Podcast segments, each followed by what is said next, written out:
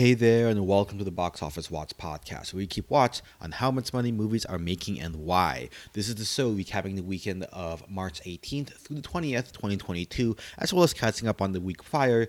My name is Paulo, and I'm your host.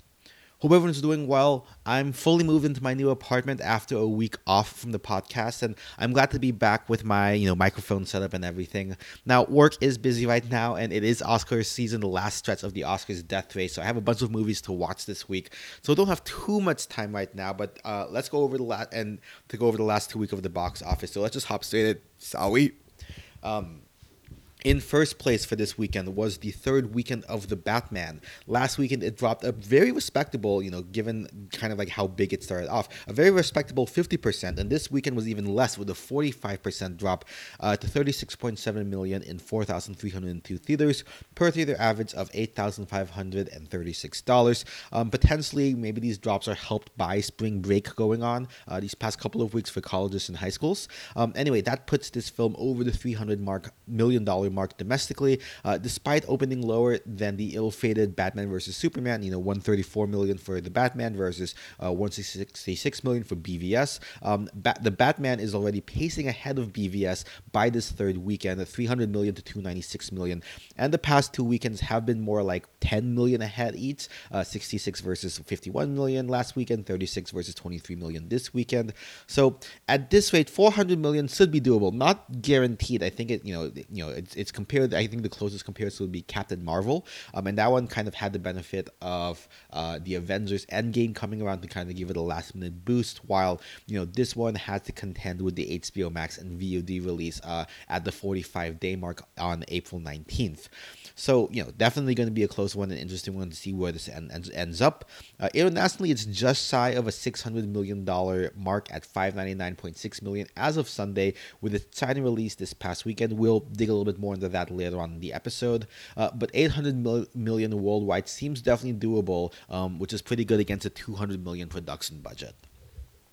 Uh, in second place, we have a new film released, and I actually saw it this weekend, um, and I'm very excited to talk about it. Uh, Jujutsu Kaisen Zero, the movie, is the latest anime film to release stateside theatrically after the success of Demon Slayer last year. Um, well, technically not the, the next one, but it is the next big one, uh, given how Belle kind of underperformed. Uh, like Demon Slayer, Jujutsu Kaisen adapts part of a very popular anime slash manga from the publisher Shueisha of Weekly Shonen Jump, the same magazine Demon Slayer was in, though unlike Demon Slayer, you know, um, Demon Slayer adapted a canon arc in the middle of the main storyline. Uh, this one adapts a prequel uh, story that kind of, I, apparently, you know, from what I've heard, does eventually integrate into the main story eventually, but uh, isn't quite necessary at this point in time to watch. Um, you know, so it's the kind of a little bit more accessible on one hand, but at the same time, it's also not the urgency to see it. Um, over in Japan, you know, it has made something like 108, I think maybe even more, 118 million US dollars to date, uh, which is good for like the 20th something or highest grossing film of all time in Japan. And so far, it is the highest grossing film of this year to date, already grossing more than anything that released last year, 2021, in Japan. Um, as far as its US release goes, Jujutsu Kaisen opened to 17.7 million in 200, 2,200 186 theaters per theater average of $7,742, beating forecasts from box office pros of a $10.5 million opening. Now, this 17.7 million is below the 22.7 that Demon Slayer had uh, for its first weekend when it opened, uh, but it's still better than the Dragon Ball Super Broly 9.8 million opening from 2019. Uh, also, notably, this is the widest release of an anime film since the first Pokemon's film uh, release in 3,043 theaters by Warner Brothers back in 1999. Uh, Demon Slayer only opened in about 1,600 theaters, and Dragon Ball Super Broly opened in only about 1,200 theaters. Now, I can't confirm this is true. I think this definitely helped since I think there are people who maybe would have waited to see it. You know, maybe it would have been like a 20 or, or an hour long ride to get to the nearest theater playing it if it had been a limited release. Um, but the 2,000 plus theaters definitely made it that some people were able to see it um, that they wouldn't have otherwise. I myself, you know, the theater that I normally go to, even before I moved, is still the nearest one to me. That one never showed uh, anime films. I always had to go to one maybe like 30 to 40 minutes away by bus. Um, but now I could just walk, you know, five minutes from my old apartment, a little bit longer from from the new one, um, and still be able to catch it here, which is the first. So that definitely I think helped out a lot. Um, Now, as with most anime films, I'd expect this to drop pretty steeply next week, somewhere in the 69 72% range, uh, is what Dragon Ball Super Broly and Demon Slayer ended up doing. Um, but it's still awesome to see anime become more and more mainstream. You know, given forecasts for next weekend, it should stick around in the top five, I think. Um, now, you know, as far as what is, you know, will end up, you know, maybe in like the $35 million range. The anime films tend to have about a 2x multiplier just due to the limited runs. And, you know, uh, I ended up going a bit of a tangent when writing the script, going to our anime and doing kind of like a full breakdown. Um, and, you know, anime films tend to eh, the reason Demon Slayer did so well last year was because it released you know around the same a little bit after this you know sometime like in in uh, May or, or late uh, you know late April, early May or so. Um, but then you know it didn't really have any strong competition until Memorial Day weekend. Um, so that you know, that gave it a lot of runtime basically. That it you know even though it wasn't making a ton of money, it wasn't like there were any new films that to encourage movie theater owners to put it out to um, to replace it with. Here we have you know fairly large blockbusters coming in uh, every week for the next couple of weeks. Um, so that's definitely going to I think impact uh, Jujutsu Kaisen's longevity and legs.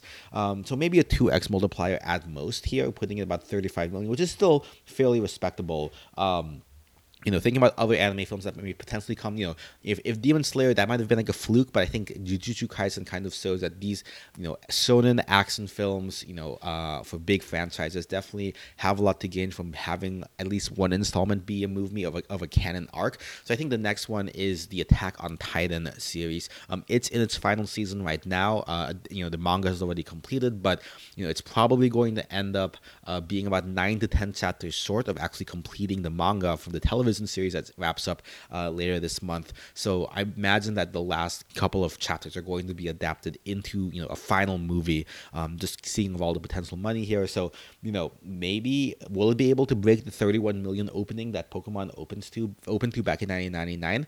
I mean, with you know a limited release, it would have to have the same per theater average that uh, Demon Slayer ended up having. So you know who knows. Um, but I think it's it's entirely possible that Demon Slayer, that Attack on Titan, given just how important it was for the 2010 anime scene and how it had a lot more mainstream success than normal, could potentially break out.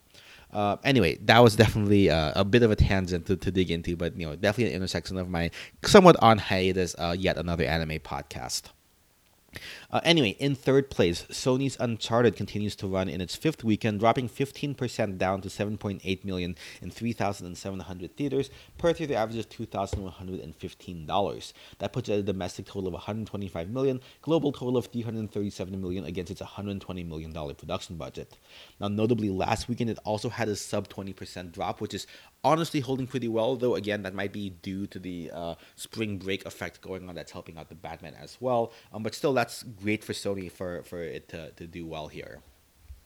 In fourth place, we have another new opener. It's A24's new risque slasher film X. Uh, after its South by Southwest debut, um, it opened to 4.4 million in 2,865 theaters per theater average of $1,538. Could not find a budget for this one, but I wouldn't expect it to be more than five, maybe 10 million dollars all told um, for you know being a, a, an indie indie slasher film. So you know, and it, it and it also overperformed the 3.3 million dollar uh, forecasted um, box office pros number for this weekend. So, you know, good things all around. Um, finally, in fifth place, Channing Tatum's Dog hangs in there with a 23% drop to just under 4 million this weekend in 3,307 theaters. Per theater ads of $1,208, running total of 54 million domestic, 62 million worldwide against its 15 million production budget. That's after a solid 15% drop last weekend. So this one is definitely a success, I think, for United Artists overall. Now, looking outside the top five, you know, Spider Man is in its first weekend outside of the top five finally. Um, after, it only took its 14th weekend for that to happen. Um, it sits at 797 million to date. It made 3 million this past weekend, so I'd expect it to probably cross the 800 million mark uh, by next weekend domestically, which is just insane. Uh, beyond that, there were some smaller releases. You know, Focus Features had a gangster thriller called The Outfit, starring Mark Rylance, open to 1.5 million in 1324 theaters. Um, there was an Indian Hindi language drama called The Kashmir Files from Zee Studios, made slight opened in slightly less than 230 theaters, but made uh, um, you know, made, made made about 150 million dollars as 1.5 million dollars as well for 6,457 per theater average, the third highest of the weekend. And then A24 had a uh, Korean American horror film called Umma, uh, starring uh, Sandra Oh, made $915,000 in 805 theaters per theater average of 1137. Um, the outfit and Umma both are within expectations from box office pros, um, and you know the cast files was not forecasted by them. Um, as far as films closing and fin- ending out their runs, um, Ghostbusters Afterlife finally ended its run after its opening last November um, to uh, 129.3 million dollars, narrowly beating the domestic total of Ghost the 2016 Ghostbusters, which ended up at 128.3 million, but on half the budget. Um, so definitely much more, much better performance than that the initial numbers would appear.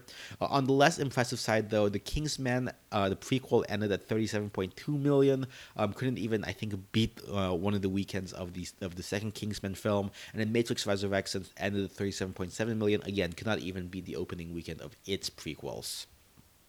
Also worth noting, this was last week for the week that I missed. Um, the BTS concert movie "Permission to Dance" um, debuted in 803 theaters, and debut is a weird word because it was literally just like a one-time engagement, uh, kind of like live event. Um, I don't know if it was like a live streamed event or there's like a, a movie that was captured and then just like recorded um, and did, played around the world. But you know, it made 6.8 million in the U.S., which was good for third place last weekend. Um, and it made 32.6 million globally, um, which is you know kind of insane for a one day limited limited engagement event. Um, it's the highest gross of an event film worldwide. So you know, props to BTS and the power of K-pop.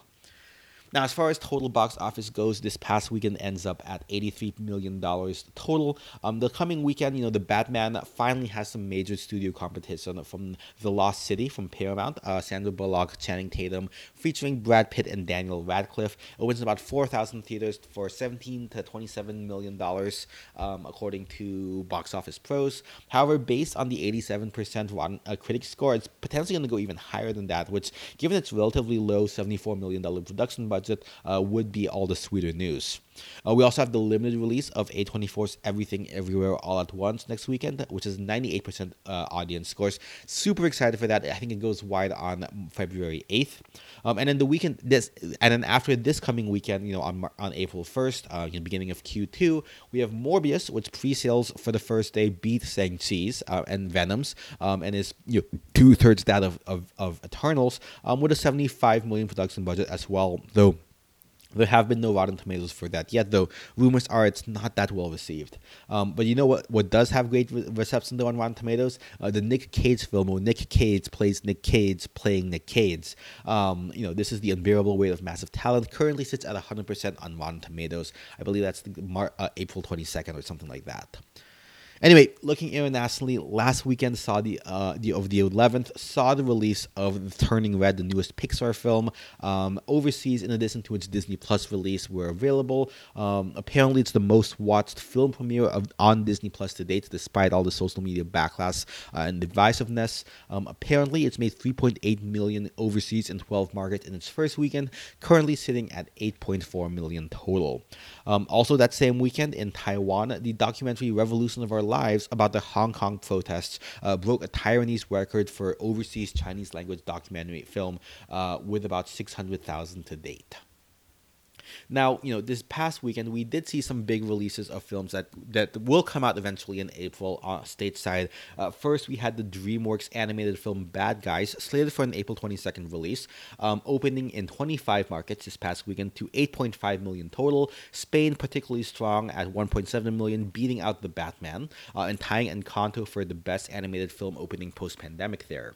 Uh, and then from Universal, we have the Michael Bay heist film Ambulance, uh, opened in 35 markets to $4.4 million, about the same as other male dominant films, uh, Wrath of Man and The Kingsman, with Saudi Arabia leading the pack at $975,000. Uh, that one releases April 8th stateside. And then we did get confirmation that Paramount's Top Gun Maverick will be headed to the Cannes Film Festival, not in an official competition category, but more so from the you know kind of more general public, kind of like F9 did last year. Uh, turning to China, though, these past two weekends, you know, we ha- saw the releases of Hollywood films coming back. However, it is kind of poor timing given the rising number of COVID cases due to the Omicron variant variant wrecking, wrecking uh, having over in Asia. Um, about 30% of theaters are closed for the time being, particularly in the major population centers of Shanghai and Shenzhen. Um, the 5,000 daily new cases, you know, while relatively small for the Western world, you know, given China's uh, zero COVID policy over there, um, is the largest caseload since the pandemic first began two years ago over there. Now, last weekend, Uncharted opened uh, on Monday the 14th to about $2 million, sitting just outside the top five due to it being available for only one day, um, as opposed to the full three days for the weekend for the other films. Um, this past weekend, though, it, alongside the Batman, topped uh, both both uh, the top two places of the chart. Um, the Batman comes in after opening on Friday to $11.7 million for the weekend, while Uncharted made $4 million for a 10.3 million uh, running total to date for Uncharted. Both are forecast to finish in the 22 to 25 million range given uh, the COVID outbreaks. Probably could have done a lot, lot better otherwise. Now, outside of that, Battle Lake Changjin Part 2's current total sits at 633 million to date. Uh, Too Cool to Kill at 409 million, and then Boonie Bears is at number rounding out the top five with 150 million to date. And now, you know, kind of to wrap up the episode, you know, we have some pretty interesting business moves going on in the world of the box office to talk about. Um, first, we had the Discovery stockholders approving the $43 billion Warner merger deal last week. Uh, one of the last formalities for this deal to go through, you know, it's already been approved by the boards of both companies, as well as approval by the Department of Justice. Um, as a reminder, you know, Discovery chief David Zaslav will be taking the reins of the merged company, while Warner's Jason Kilar is likely expected to leave. Um, for the time being, it looks like Discovery Plus and HBO Max will be bundled together, um, while the goal is to eventually have the two platforms be merged into one at some point down the road. Uh, you know, with ad light and ad free versions, uh, kind of similar to how Sony is in the process of merging Funimation under the Crunchyroll banner in their recent acquisition, as they announced earlier this month.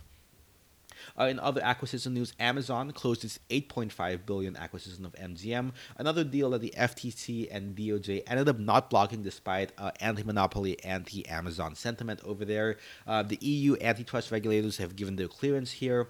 Um, a final note, though, for those excited that this might what this might mean for potential uh, Amazon James Bond TV series, creative control of Bond still will remain with the Broccoli siblings, uh, not with Jeff Bezos. Now, on the indie side of things, A24 has raised $225 million in equity investment for expansion plans, valuing the company at 2.5 billion total. Um, excited to see what they have stored ahead for them. Um, and while we could talk about, you know, Disney's whole deal with the Florida Don't Say Gay fiasco, um, um, more nuanced and better informed people than I have already said their piece on this, but it is worth keeping on your radar as another chapter in Chapek's uh, so-called management of the company. Now, on the streaming side of things, you know, in addition to the aforementioned Turning Red, Turning Red news of being the best film premiere on Disney Plus, apparently Encanto users have seen the film five times on average since it launched, for 180 million rewatches globally. Um, that's a lot of talking about Bruno. And then Deadpool 3 seems to have its director in Shawn Levy, who directed the most recent Ryan Reynolds film, The Adam Project for Netflix, as well as the uh, 20th Century Free Guy. Um, and so, you know, apparently Adam Project. Uh, is the third biggest debut for Netflix film over uh, you know over its weekend with 92.4 million hours watched over three days. Possibly worth the 175 million production budget, um, but remember they have to compensate the cast and crew up front instead of offering office box office backends. Um, you know, given that they don't have box office, so that's why that number seems a little bit bigger um, than other comparable films. Uh, in any case, I think that's about a wrap for this episode. As I need to get back to watching stuff for the death race and finishing some work. I'll leave you on what I've been watching. You know, obviously I've been doing the Oscar death race, so I have a lot of thoughts on various Oscar films over there. Though I did watch uh, Coming to America in preparation for the Coming to America nomination for uh, Best uh, Hair and Makeup. Um, definitely a film of its time. I think um, definitely you know definitely amusing. Um, and you know definitely the makeup work even in the original film was just phenomenal. Um, but you know kind kind of uh, kind of definitely some dated stuff going on in there. But overall enjoyable. I think I gave it like a two, maybe three out of five. I think two out of five is what I ended up giving it. Um, and then for Jujutsu Kaisen, you know, overall, I think if you've seen the series, you're definitely going to get a lot more out of it. Even though it is a prequel and that you is is kind of like standalone, but kind of seeing you know some familiar faces and kind of getting the accent and uh, as always, Studio Mappa does amazing with the animation quality, especially of the action sequences. Um, so you know, I think four out of five if you're a Jujutsu Kaisen fan. If not, I think you know it's a pretty pretty accessible story, pretty enjoyable way to spend a couple of hours. And the animation again is good. Might not reach the emotional heights that I think other films can do, but that might just be me being in an, an Oscar mode at the moment. Um, in any case, you know, suit me ideas for what else I should be covering box office wise at Box Office Watch Podcast at gmail.com or Twitter at BO Watch Podcast. Find our show on Spotify, iTunes, and Google Play. Make sure you subscribe and leave a review, or at the very least, tell a friend. Any of that helps. Um, if you're feeling extra generous, consider supporting us on Patreon, which lets me make not only this show, but all the other podcasts that I work on. Links to all that will be in our show notes. Uh, numbers used in the show come from thenumbers.com. Intro and outro music come from Kevin MacLeod. His stuff is at incompetech.filmresearch.io. Editing production by Ninja Boy Media. Until next time, this has been the Box Office Watch podcast. And remember, our watch goes on.